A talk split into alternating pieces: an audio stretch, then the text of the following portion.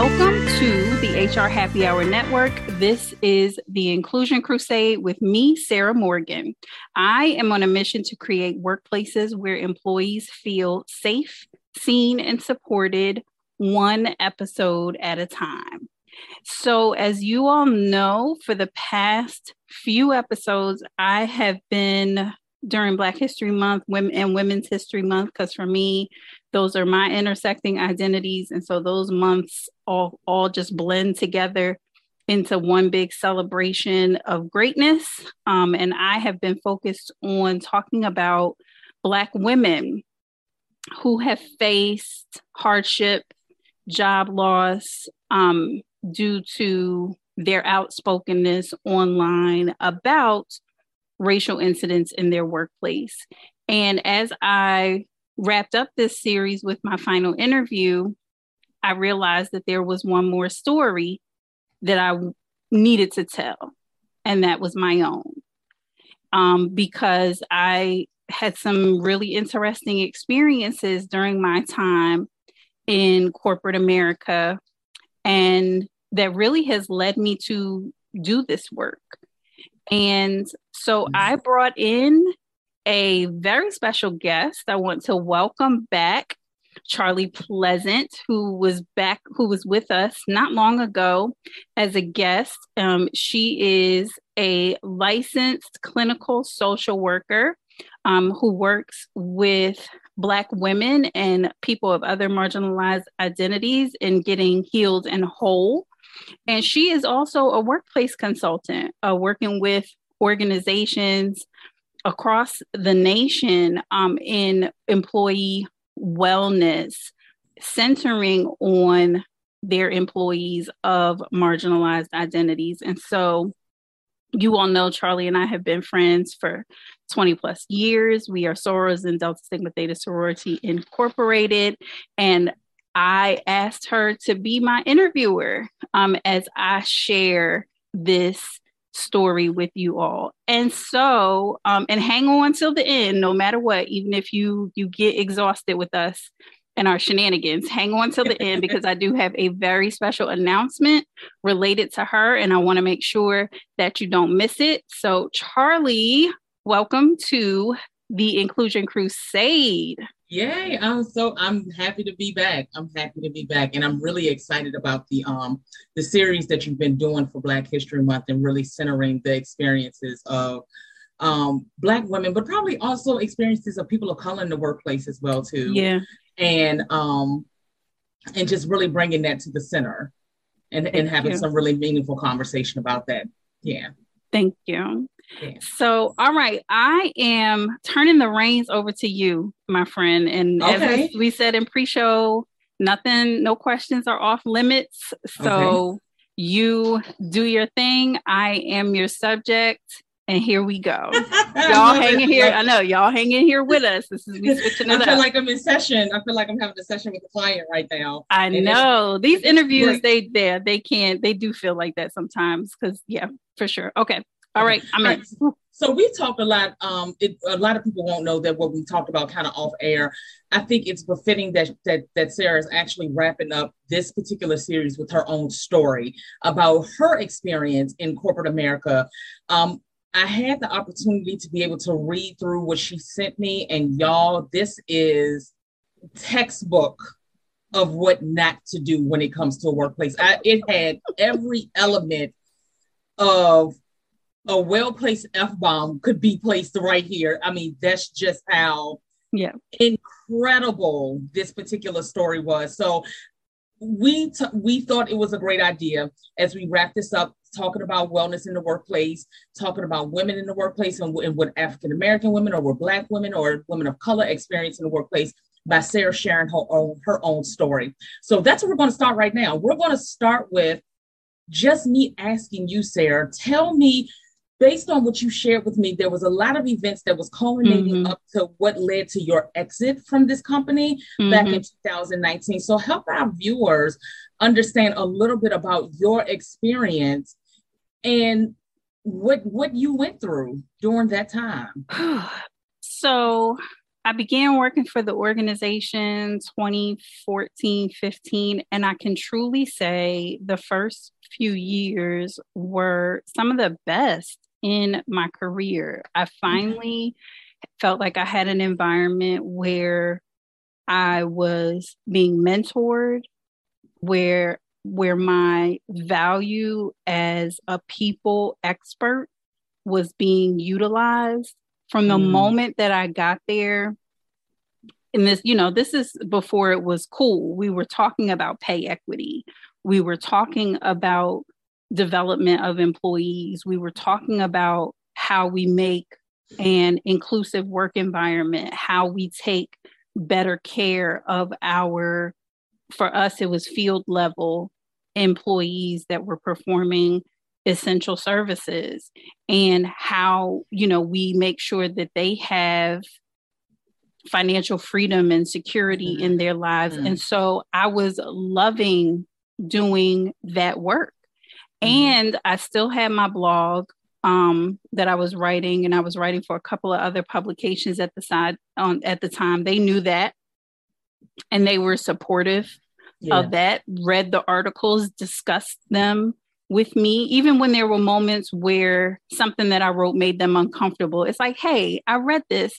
Is this something that you're experiencing here? Do we need to talk about it? Is this a way? Is there a way that we can do better? Or, you know, I read this and it made me think about how we do XYZ a thing here. And I feel like we need to address that to get more on a more progressive track. That so was. It's, it's, it sounds like that they were encompassing your your humanity in your job For sure. when you first got here. Like, hey, we have this employee or associate that's that have these interests outside of or that pairs well with what we're trying to mm-hmm.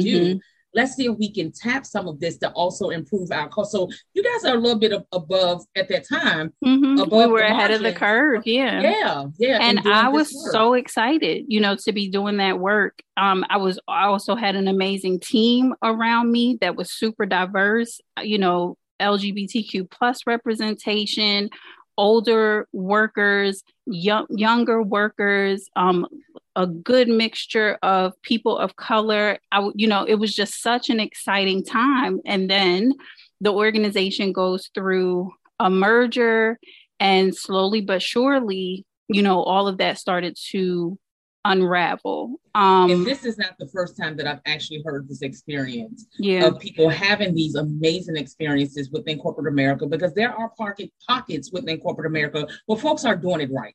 Mm-hmm. They're actually they're they're actually doing it right what has been something that I've heard over time as I've worked with maybe um, individuals that are in C-suite positions in my private practice that come see me because they're dealing with stress, anxiety, burnout, different things like that. Yeah.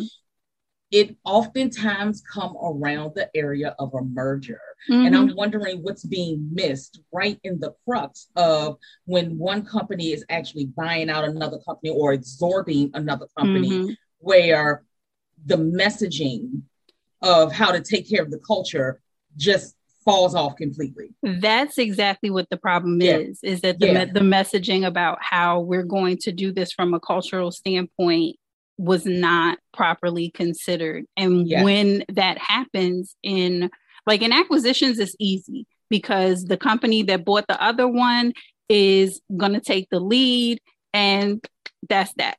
When you're merging, you're trying to take ideally the best of both organizations yeah. and mush those together to make something greater than the two organizations when they were separate. And in our case, we did not do a good job of defining that from a cultural standpoint. Processes, we did amazing you know, financial tracking and those sorts of things, we did amazing. But when it came to the area of how we lead people, how we treat people, what policies are going to, you know, reign and rule in this mm-hmm. in this new normal, we had a lot of infighting. And I was trying to lead from the perspective of what we had been doing um, and the conversations that I have been having with our executive leadership about how we wanted to move forward and how we wanted to things to look. And the new leadership was not 100% on board with that. And so there were times where we were collectively in the room, quote unquote, the room. Right, right. And the conversations are great. And then when we leave the room, the messaging that gets delivered to the next level of management and so on and so forth is not the same as what we discussed right. in the room. And so then there's confusion and there's a lot of pressure on me because I'm human resources that we have to find a way to keep the peace.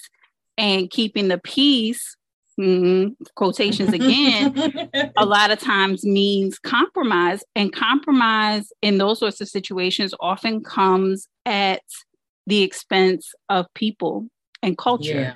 and their yeah. experiences. And so that's what was happening to us. And slowly but surely, all of those great efforts that we had made to become a more progressive, cutting edge workplace and what we were doing just got withered away and withered away and withered yeah. away until I felt like I didn't recognize what I was doing anymore. And then we had one more shift in leadership. Yeah. I feel like that was 2017, 2018. Mm-hmm. Um, and that's when it really kind of blew the doors off of yeah. what happened because those leaders who I had worked with so closely, a few of them retired and the other ones were moved out of the organization altogether. You okay. know, nice, lovely golden parachutes to go mm-hmm off and do something else or nothing something else, else, whatever y'all right. want to do. So it um, sounds like what was talked about in good faith efforts in conversations as the merger or acquisition was taking place did not equate to any type of policy mm-hmm. around the um the civility, workplace civility and culture. Yeah. And then a lot of things just kind of got lost in that. So I remember you sharing with me, if if it's okay for me to share here, mm-hmm the the CEO that you once worked under had then um, had stepped down or been yep. displaced from his position, and there was new leadership that came in. And it sounds like from this place, that's like you said, every, the the doors completely blew open with yeah. yep. a culture. From how I read it and understood it, is a culture that was already pervasive. It was yep. already happening. They just brought it to another. Place. They place. brought it to a to another yeah. place, and yeah. I think that um you know, that just wasn't, for me, it wasn't the type of culture that I wanted to be a part of because there yeah. was a lot of political infighting, um, mm. a lot of power play with one another. And we'd had a culture that was super collaborative and very much about the importance of making sure that everybody's needs were met and honored in spaces. Mm-hmm. And we didn't mm-hmm. call like these all sound like very like fluffy, flowery terms, right? We didn't call it those things, but that was that was just the way that we operated. That was just like the way. consideration. Mm-hmm. It, was, it was the consideration across the board of how yeah. to work civilly with your colleagues. And we, as a a group of leaders within our original organization, were very intentional about being that way with one another. Like I can remember when I came on board, us having leadership meetings and setting rules about how it is that we're going to operate with each other because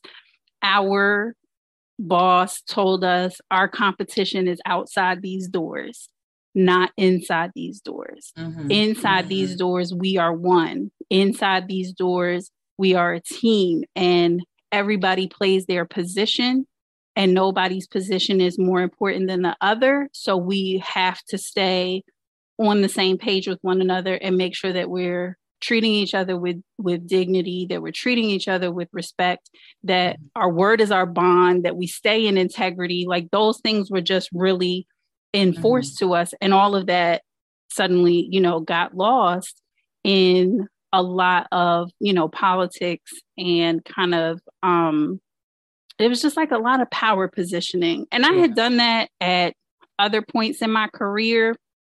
It just wasn't how I was interested in working anymore. And I right. kept trying right. to influence us back to a more moderate place. Like, can we find a middle? Because we didn't bring these organizations together because one was more successful than the other. Like, nobody was failing, nobody was struggling, but the organizations were thriving. Our organization was actually larger and covered more geographical territory had was we had the largest footprint the highest revenue so on and so forth of the group mm. which is why mm.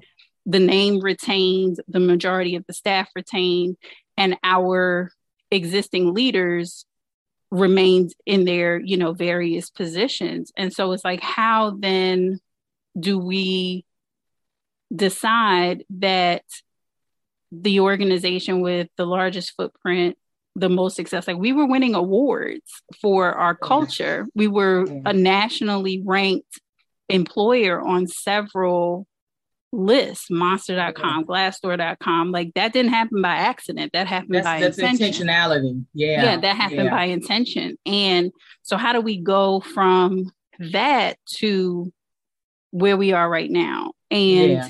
It became and the more outspoken that I became about things related to the people functions, the more I found myself getting pushed out of the conversation. And so I want to get to that. I'm glad that you pivoted in that way because one of the things that you shared in your story with me was about how behind closed doors, people will call you or refer to you as um, and I and I might be uh, just paraphrasing here, but I guess the moral compass that they didn't want, mm-hmm. um, and, and or Miss Goody Two Shoes, or just whatever that might have been, that um, because you were actually doing your job, and I wanted to.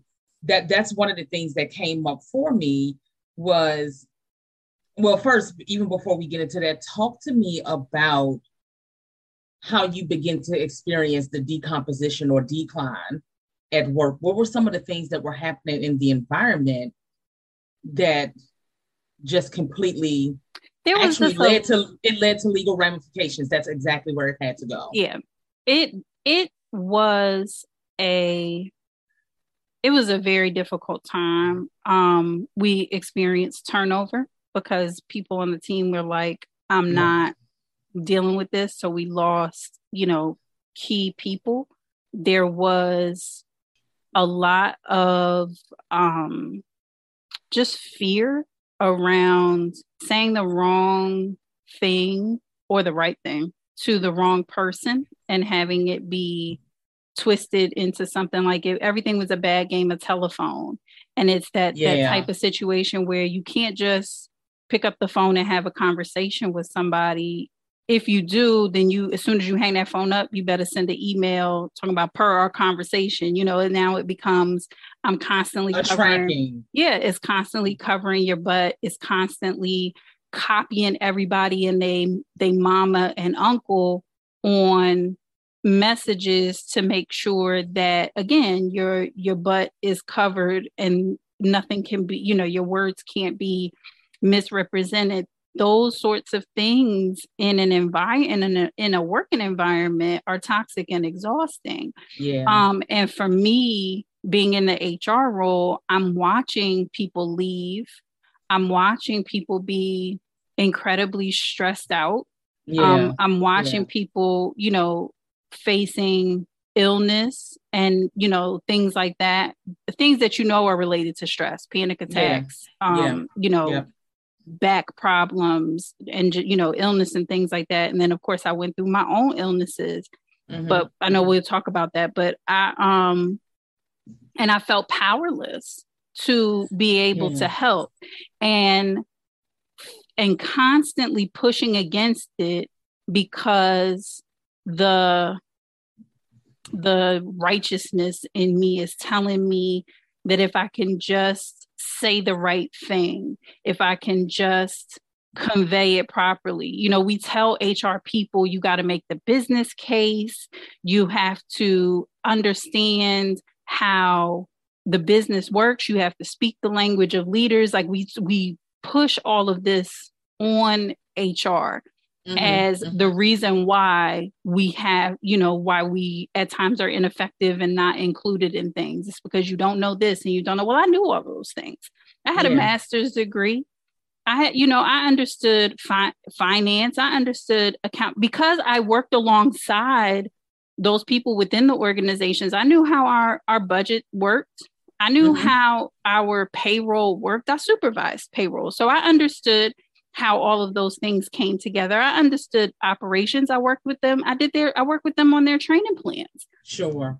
I understood recruiting. I was running recruiting. I knew how we were bringing people into the organization. I understood customer service. I sat with those groups. So now I am, you know, I've done all the things. The yeah, I've done all the things that they tell yeah. you that you're supposed to do as an HR person to be welcomed and accepted and adopted as somebody to have voice within the business. And yet I'm not. And so now in my mind, I'm thinking, well, let me just like, I have to prove myself to these people, right? Like these leaders are new, they don't know me. Like I'm telling myself all the things, but in actuality, it's just that that my type of voice was mm-hmm. not wanted. They did not mm-hmm. want someone who was going to advocate for fairness. They did not want someone who was going to point out that we were creating pay inequities in, in terms of the way that we were bringing new people in. They didn't want they didn't want that. And it, yeah, I had yeah. to I had just had to come to that realization and that was hard because I was still doing my work on the outside. I'm writing for major publications. I'm writing for Fast Company. I'm writing for Black Enterprise. I'm being quoted in Medium and and CNN. Like those are the places that I, I remember at one point Forbes comes to me and wants me to join one of their um, their council for HR leaders, and I felt like a complete fraud because here I am in this organization. I can't influence them to do nothing. But yet, when I leave here, I have all this social media influence. So, right, right. Which one is the real me? Is the real so, me the one working from five to nine, or is the real me one the one working from nine to five? And I was completely blown away with that. I'm so glad that you mentioned that because that's one of the things that I work with when we talk about when I'm when I'm working with um I work with a lot of women a lot, a lot of black women and women of color that are in corporate America whether mm-hmm. they be um, mid-level mid-management C-suites that's one of the things that I really work to do immediately when they come in. And, and I love that you're even talking about the conversation is like, which one is the real me? The, the honest answer is all of it's all the real it. me. Mm-hmm. What's happening is that there, there, we oftentimes people of color and specifically black women and black men but i'm focusing on women because that's that's my specialty as well too but um we find ourselves in corporations that are not wanting to make that shift mm-hmm. it's it's actually the corporation that that's invested in the toxicity of the of, of the way that it runs mm-hmm. so i was working with um when i was doing some consulting for a pretty large tech firm that was one of the things when I went in to do um, just some consult some DEI consulting work and just listening to the stories of um, persons of color and their experiences in there. What I heard over and over and over and over, and I can't tell you just over again, was how corporations value the they they they they prop up what they term or what we see what I term as the valuable asshole. So you mm. can come into the mm. organization and completely annihilate or just spew toxicity all over the place, mm-hmm. but you're valuable to the organization because of what you can bring, what you can produce, because everybody's looking at productivity. People are not looking at, I, I hate the word human capital of, mm-hmm. of, of, of, using that, but they're not looking at the at the humanity of the people that are in those organizations. Yeah. So I can act terrible. I can mm-hmm. act and show up and behave poorly and it won't be checked mm-hmm. because I because my leadership knows that I produce this bottom yep. line income. So if you're a corporation that's focused, and all corporations are, let's not get it twisted, all yep. corporations are focused on the bottom line. Money is a part of this game, right? I would I would like to believe, and maybe for some people it's not. You know, with Amazon, they actually build this into their to their culture of mm-hmm. having people leave. Like mm-hmm. I, I, can't. Think. There's an the expectation. There's it's a, an expectation yeah. Poor behavior is going to happen here and we build it into our infrastructure which is a problem in and of itself it um, absolutely um, yeah that, that, that's a that's a whole problem. episode right that's a whole there there there are organizations that build into mm-hmm. their funding or build into their they they have line items for litigation around discrimination if you're building that into the infrastructure of your organization that's you're already saying that i'm willing to lose money and I'm going to actually set aside a money, set aside a pot of money so people can behave and show up poorly in mm-hmm. our organization we got to have a real conversation about that. For sure. So with your organization and, and what I remember reading about this was this was just leadership that was committed to toxicity. Yeah. They were committed, they were actually invested and committed in in protecting every the sexual harassment, the racial discrimination, mm-hmm. the gender, um, the gender discrimination, the ageism that mm-hmm. was happening. They mm-hmm. were actually committed to that. So what immediately stood out for me was with you, Sarah, you are HR. You're right. the person that everybody comes to, or people within the organization comes to, to, to air grievances, to look for resolutions. You're the mm-hmm. space that that that we're told when we're working in these spaces that this is an HR thing, and yet you find yourself at the um being blocked on just many fronts by the mm-hmm. leadership within the organization, whereas you didn't have the remedy mm-hmm. to actually take care of yourself and then other members of your organization. Mm-hmm. Talk talk to the listeners a little bit about what outside when, when your HR and your leadership is is is is committed to not allowing you to investigate investigate, not allowing you to do your, your job, what are the remedies at that point? what, are the, what are the remedies? What are the outside remedies that are available to members within organization when leadership are the, it's the actual leadership that's creating the toxicity. So back then, I thought legal action would be, you know, the way. Um, we talk about, uh, you know, the government agencies that are here to investigate um, matters of, you know, pay inequity and discrimination and those sorts of things in the workplace.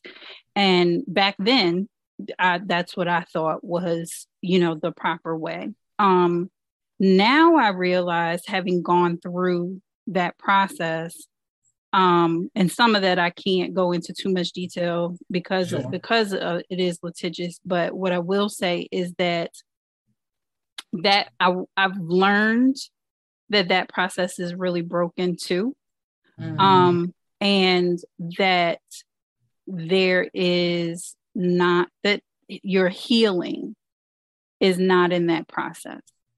Mm-hmm. So what I and I don't discourage people from doing that because I think that legal accountability um, is is an important part of this process. Mm-hmm.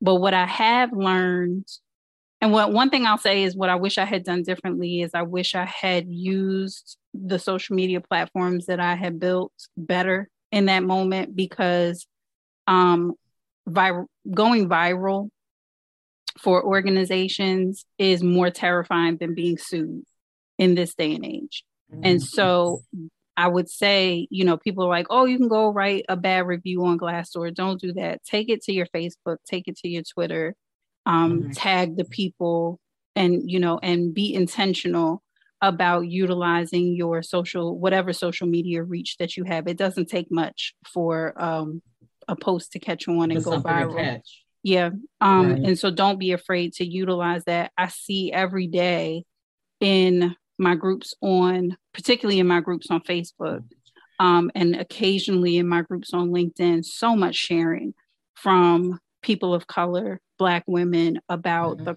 craziness that they go through in workplaces from the interview process to exiting the organization and every point in in between. Yeah. so much.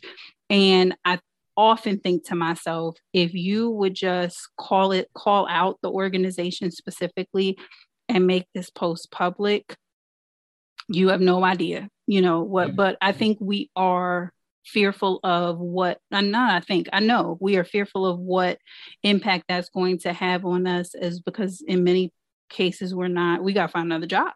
And so we're yeah, we're fearful yeah. Come. Yeah. The retaliation comes, but then also other organizations being fearful of working with you because now you have now you're the one that went viral you yeah. know now you're the one who put the business out there and we heard that from yeah. The other guests as a part of this series.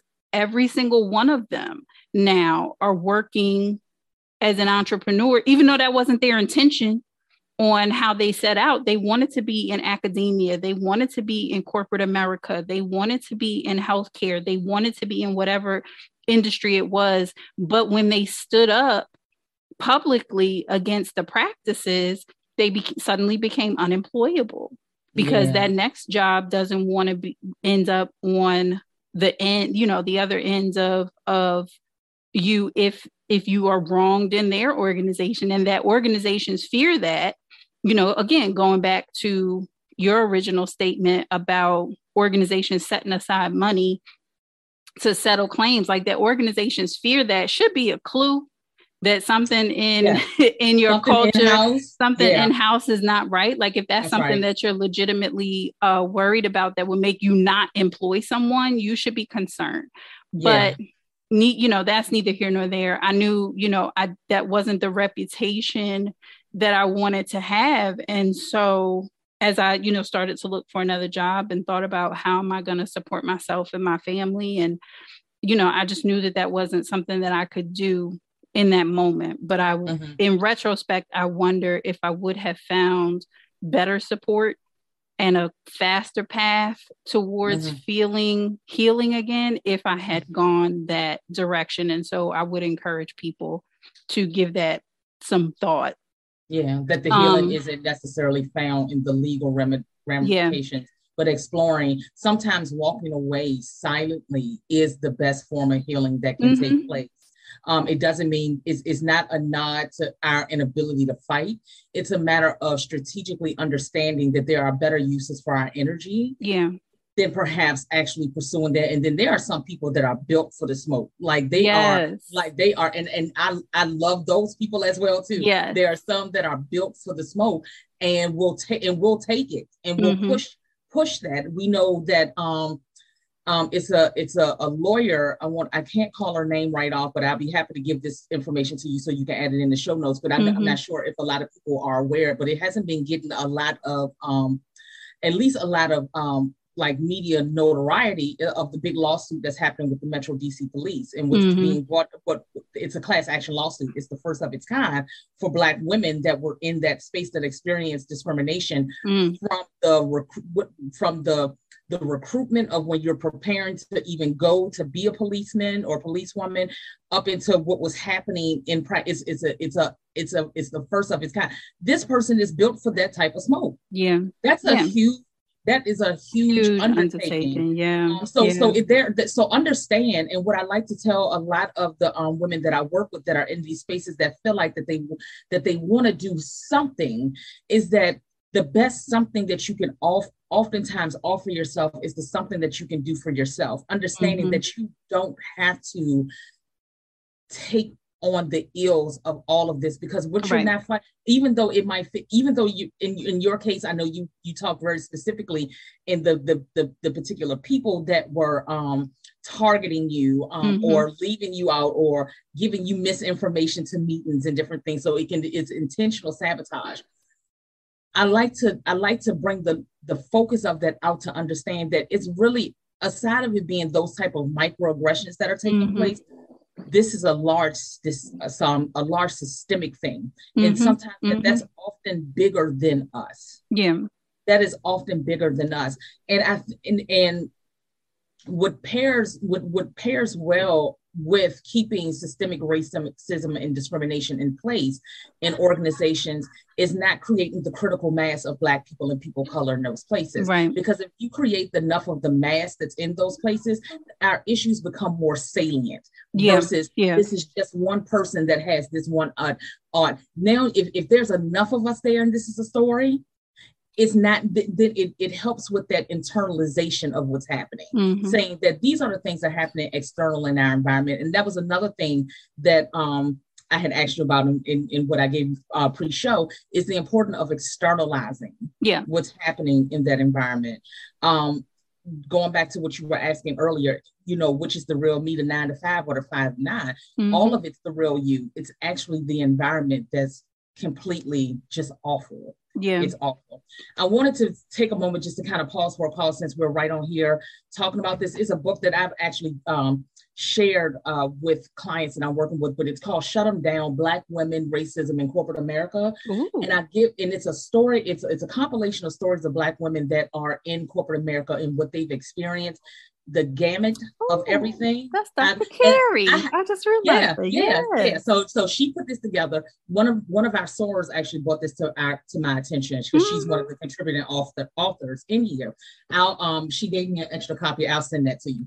Yeah, um, yeah, I'll send that to you. But I, I, I've offered this as a read again. Is Shut Them Down: Black Women, Racism in Corporate America, presented by Dr. Carey Yazeed. Yeah, I offer this because it's a great place to start of hearing everybody else's story so yes. you can begin to understand that it's not happening in a vacuum to you yes. it's not just you at this organization this is across the board mm-hmm. and that helps mm-hmm. to and it's a, it's a process that i like to work with my clients in helping take that energy outside of your body to see it's actually happening in mm-hmm. other places and mm-hmm. that because that's the one thing that we do is blame ourselves for what's happening yeah yeah, and he, and me, as much as I know about this subject matter, and as as much as I've studied and written and talked about all of this, I still internalized it yeah, you know yeah, and i there was yeah. still and there was still very much an active part of me that felt like well ain't this ain't about you know that i can overcome it like yeah. you know i can overcome this because yeah. i you, because i know the things and i've read the books and i've done no you you can't and i love what you said about you know that they're that walking away is is an okay option and here's yeah. one one thing that i have learned is that similarly to victims of sexual assault victims of workplace harassment need, I'll say, longer statute of limitations with which mm. to come forward. Mm-hmm, because mm-hmm. right now, most of the um, laws, guidelines in place give you 180 days from the incident, six months. Mm. That's six months that ain't no time. It's really you're not recovering. You're yeah. recovering during that time. Like your like, and yeah. you know this, like your your nervous system has not even regulated itself. Yeah, right. To the That's point right. where it can be ready, and so for it simply wasn't. It simply is just not enough time.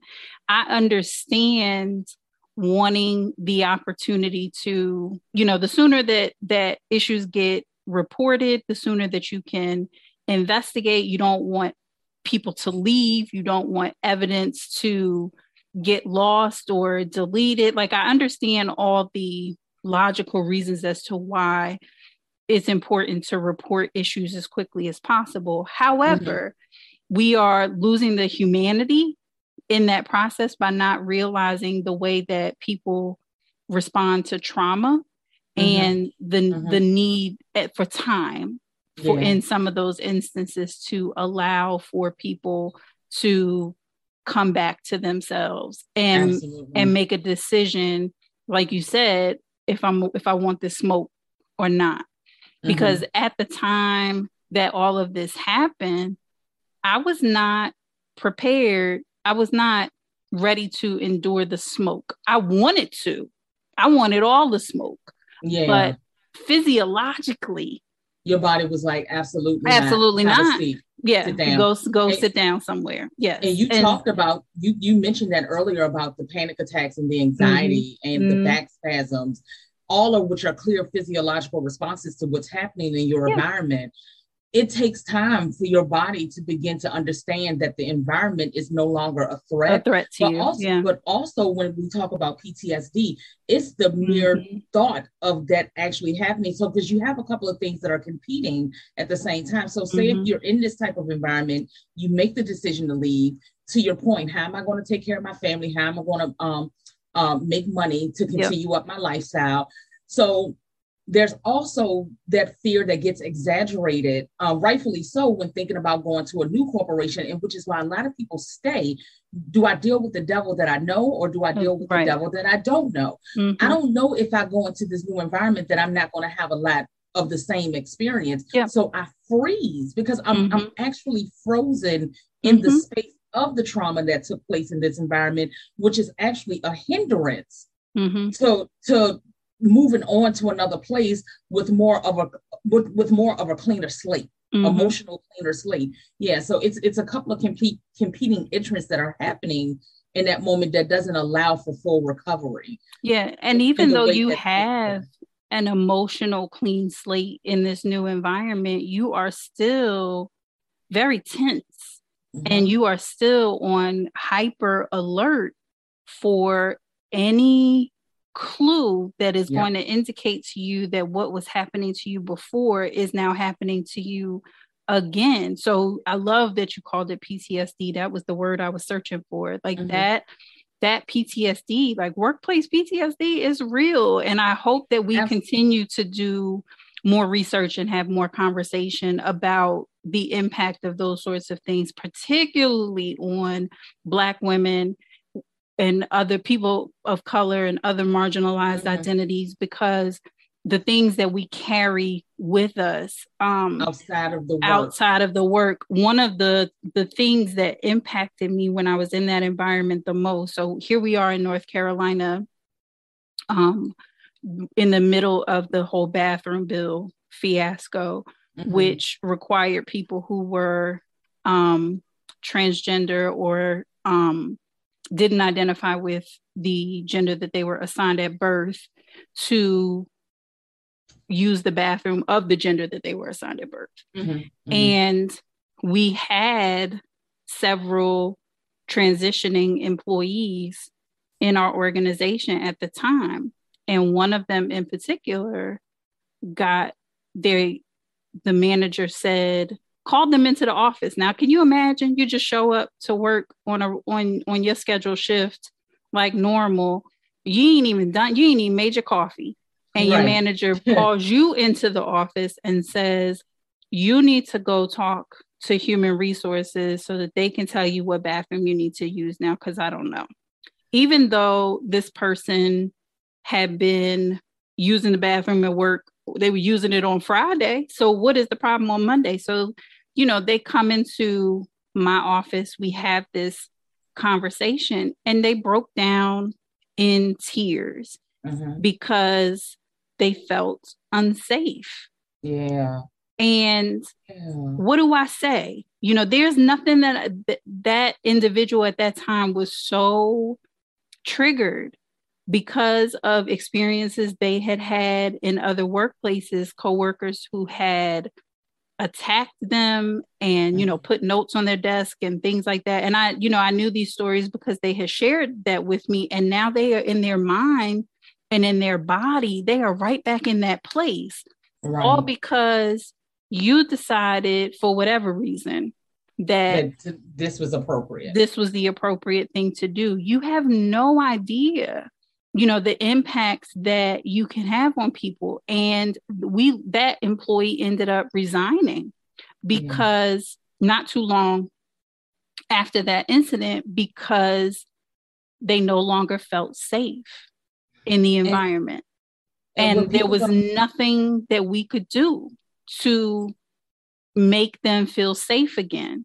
And it would it can be such a minor thing but calling them out of away from the rest of their coworkers and shipping them off to HR like they were going to the principal's office like they had right. done something wrong, you know, right. when right. all they did was just show up for work that day. They hadn't even used the bathroom. They hadn't been there long enough. Right. But that sort of an incident and that has stuck with me for years because I don't ever want anyone to feel that way in the workplace. But I know what that feels like. You know, yeah. I know what it feels like to be like, oh, yeah, this is, you know, when people go through layoffs and and that are unexpected you know you come to work thinking it's going to be a regular day and you you know sometime mid morning or end of your day or whenever they decide to do it, they they just release you from employment. Mm-hmm. And mm-hmm. now every time you go to a new job, and every time somebody walks in, you know, or calls you into a conference room or whatever, you a little bit tensed up. Those sorts of experiences, like we don't have the right to traumatize people for their paycheck. Mm-hmm. mm-hmm. You know, and, we and just don't have the right to do that. And it happens over and over and over again. And that goes back to that compounded trauma, even going mm-hmm. back to mm-hmm. the employee who identifies as trans um, it sounds like it was a trans person of color and just understanding just the statistics that are out there. But the one thing that came to me immediately was how underemployed our trans population is, right. especially when it comes to people of color, and what that means for economic security if they if they're released or having to resign from a job mm-hmm. because of the the mishandling of, mm-hmm. of them as a human being in the space. So it's not just you need in, in whoever whatever manager's mind that might have been in it wasn't just having a conversation with hr it's a it's a lack of understanding that this person brings with them systemic issues mm-hmm. or or experiences from systemic systems that that that informs how they move in this space. right and in that yeah. particular instance the manager hadn't even talked to me so i didn't even know that this employee was going to show up we both surprised and right. and in this situation you know and i'm doing everything that i can because i understand their what how upsetting this is for them in that mm-hmm. moment. And i'm doing everything that i can to reassure them that nothing is changing and that they are safe in this environment. But there was nothing that i could do you know to change that perception. And so that's what that resulted in. And that person has very little recourse yeah. in terms of what they can do. It's not a federally protected class. It's some not. states, some states honor it, and mm-hmm. that's very few and far between. But identifying um, as LGBT or trans is not. It's not a federal. It, it, for whatever reason, it's not a federally protected class. So yeah. there's no EEOC claim that you can right. go file for being maybe falsely, you know, um, released from an organization or, or, or feeling like you were forced to resign due to some actions that were happening right. in hmm. the workplace. Yeah, yeah, That's, yeah. So and, a lot of people stay silent. Yeah, stay, and I think that it's important to note that because even with the EEOC, and I'm not, you know, making these statistics up. If you can go to the EEOC website and download the report for yourself, the majority of the complaints that come through the EEOC are white women and Christians. Really? So when you look at the people who are complaining, there is far less people of color. You're not, you know, disability claims, even within the disability claims, the disability claims tend to be white people and not people of color. So because we are accustomed to being marginalized, accustomed to not being believed, accustomed to not being taken seriously, not listened to, mm-hmm. we're not the ones filing the complaints. Right. And you know, don't don't be mad at me. Pull the report up. It's it's on the EEOC website. The data yeah. is right there. It's not yes. us. It's not yeah. us filing and these ha- claims. And we have too much to lose collectively and individually, um, economically. For again, going back to a point you made earlier during the, the during the interview of when we do sound the alarm, mm-hmm. the stuff that comes, all of the stuff that comes with that loss of income. Yep. Um, not being promoted or promotion track being somehow denied or veered off. Yep. Um, lack of sponsorship, no one wanting to work with you in an so, organization yeah. so you can grow. Um, all of these that re- retaliation, uh, again, micro microaggressions on on a whole on various levels yeah. that that are happening. And so, if if you're in that space and you're wanting to take care of yourself, the the difficulty of actually doing that and coming out of it coming out of it unscathed is damn near impossible. Mm-hmm. I see I see it sitting in my office often. Often, yeah, week often. after week, yeah, yeah, yeah, for sure, for sure. It's in my office often.